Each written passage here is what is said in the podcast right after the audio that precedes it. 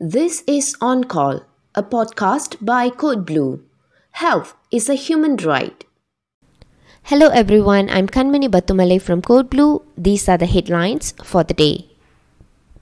The United Nations backed medicines patent pool did not select Malaysia to manufacture low cost generic versions of Pfizer's COVID 19 oral antiviral treatment Paxlovid. Instead, the MPP signed non exclusive sub license agreements with 35 companies from 12 other countries, including Vietnam, to produce the generic version of Nirmatrelvir in combination with Ritonavir to help supply the medicine to 95 low and middle income countries. Pfizer's COVID 19 medication sold under brand name Paxlovid comprises two drugs. Nirmatrelvir, which is an antiviral developed by the American pharmaceutical company that inhibits the SARS-CoV-2 protein from replicating, and ritonavir, which is generally used to treat HIV but is also used to boost levels of antiviral medicines. Galen Center for Health and Social Policy Azrul Mohammad Khalib surmises three reasons as to why MPP did not sign an agreement with Malaysia to manufacture generic versions of Paxlovid. The first is there may already be sufficient manufacturers and Malaysia might still be considered in future if the need exceeds supply. Secondly, many of the countries selected for generic manufacturing of Pfizer's COVID pill have a competitive advantage over Malaysia.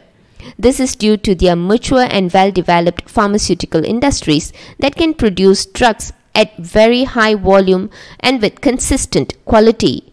Thirdly, Azrul cites Malaysia's government use license to acquire generic versions of sofosbuvir to treat hepatitis C without consent from the drug maker Gilead Sciences, which is an American biopharmaceutical company.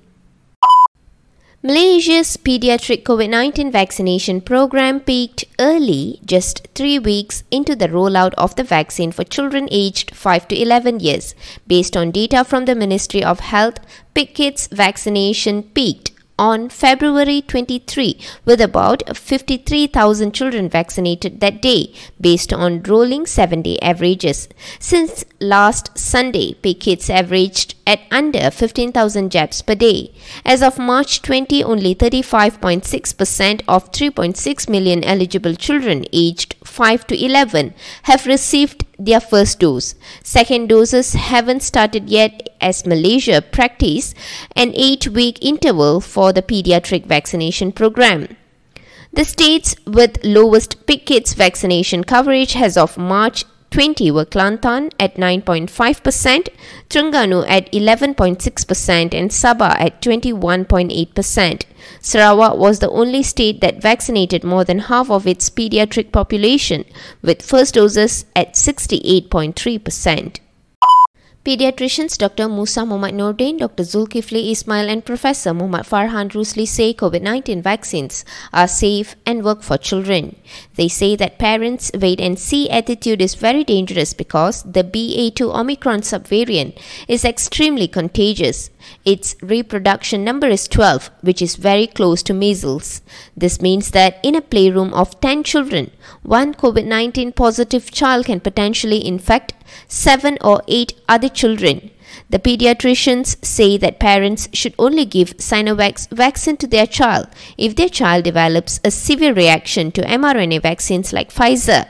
COVID 19 vaccines are not in any way causally linked to any deaths in children, they say.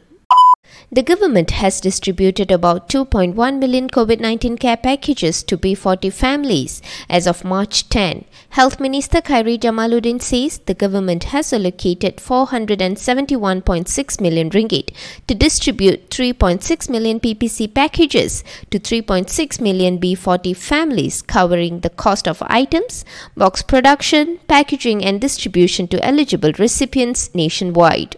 Each PPC per B40 household contains 4 reusable face masks, 4 COVID 19 self test kits, 1 pulse oximeter, 1 thermometer, and a health pamphlet.